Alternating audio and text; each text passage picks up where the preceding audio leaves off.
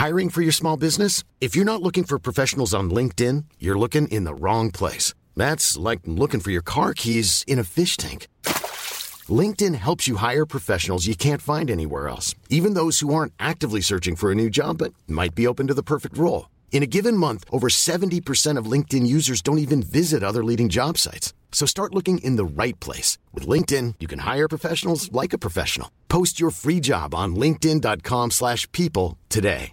A lot can happen in the next three years. Like a chatbot may be your new best friend. But what won't change? Needing health insurance. United Healthcare Tri Term Medical Plans are available for these changing times.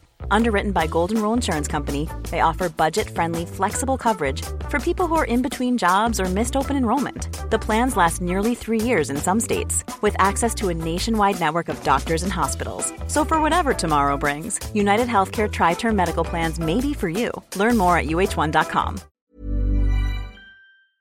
This is Internet Marketing.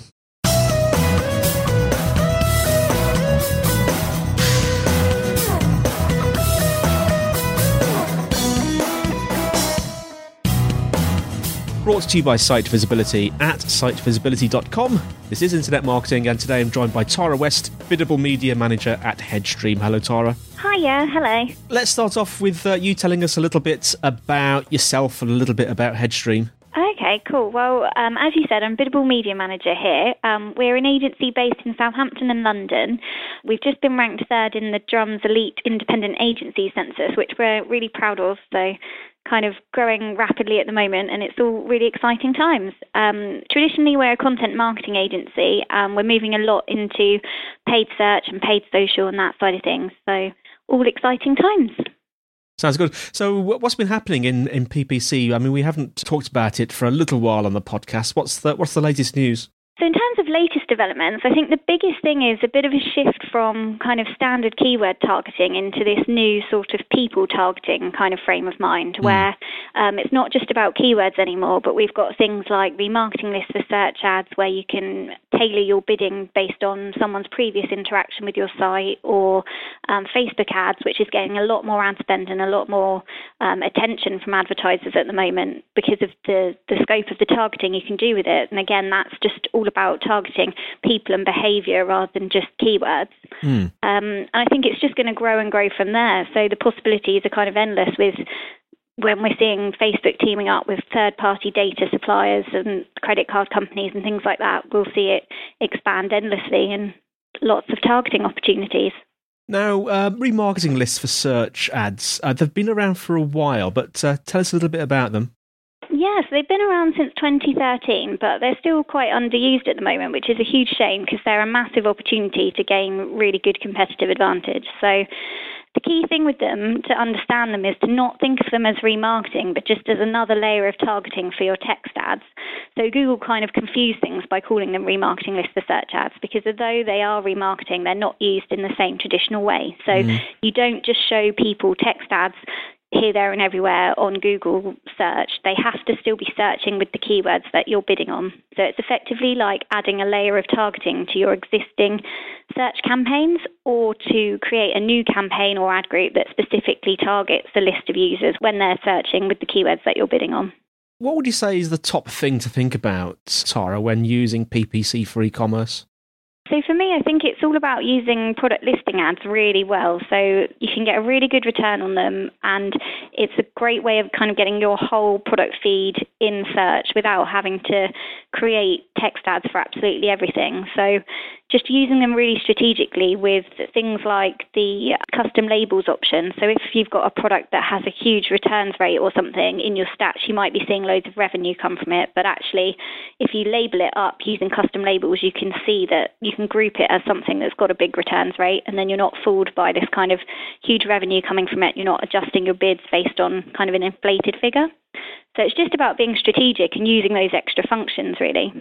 Now, a lot of our uh, listeners are towards the smaller end of the sort of business size, Tara. So, what would you say is the uh, the best way to get started with PPC on a small budget? Um, so, firstly, I'd say um, be clever with it. So, don't trust Google to guide you through the setup process because mm. they, although they can be helpful in a lot of ways, they um, aren't always clued up on the way to use a budget most effectively, and that means you can burn through your ad spend really quickly. Yeah. Um, if you can afford to, um, not just saying it because we are an agency, but it is worth getting a professional to come up with your initial strategy or build the campaign for you initially. Because if you can get that right to start with, then obviously you save a lot of money in the long term because everything's in place to start with. Mm. Um, so I'd say be realistic about what your budget can achieve as well. Don't kind of think we want to target the whole of the UK, but we've only got a budget of ten pounds a day or something.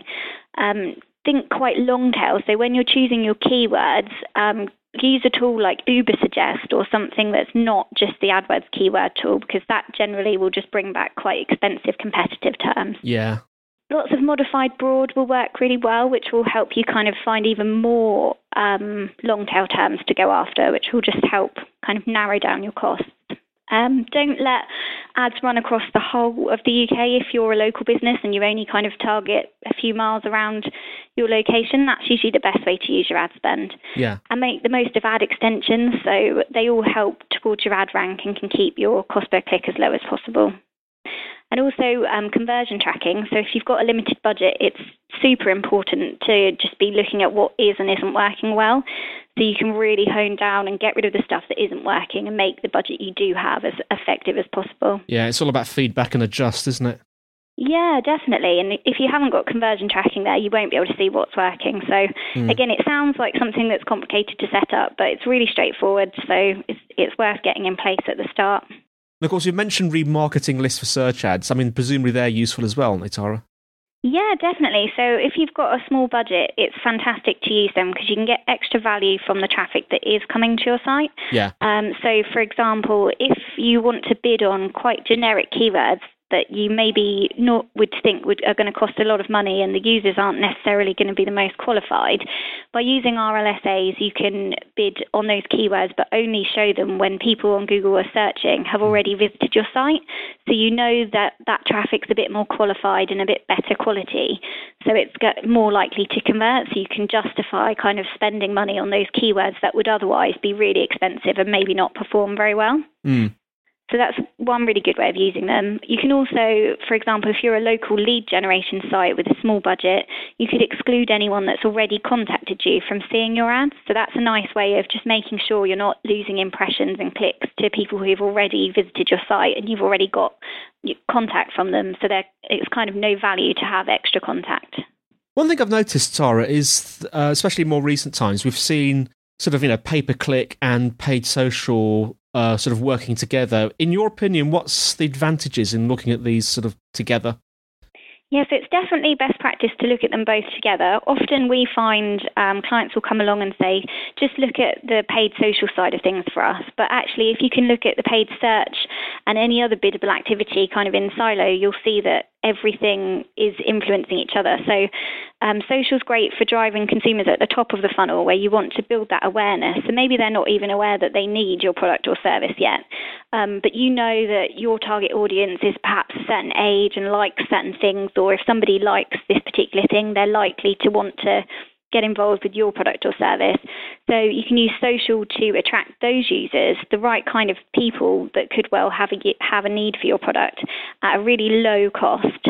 Um, that drives awareness at the top of the funnel, and then you've got obviously PPC, which can drive traffic lower down the funnel, where people are actively looking, and they're probably now aware of your product or service because you've also been targeting with them them with social ads. Mm. So it just helps everything kind of gradually move down the funnel and just increase that likelihood of conversion. So, Tara, I always do this to my interviewees. Three top tips that sort of small and medium businesses should be doing right now in the sort of PPC and AdWords arena. Okay, so um, definitely, I've spoke about it a little bit already, but um, looking at other traffic options as such as Facebook, so you can really hone in your targeting. Um, look at that people targeting side of things. So add RLSAs if you haven't got them already um, and get your website in shape. So it's harder and harder to compete on PPC at the moment because there are so many changes and it is becoming so much more advanced.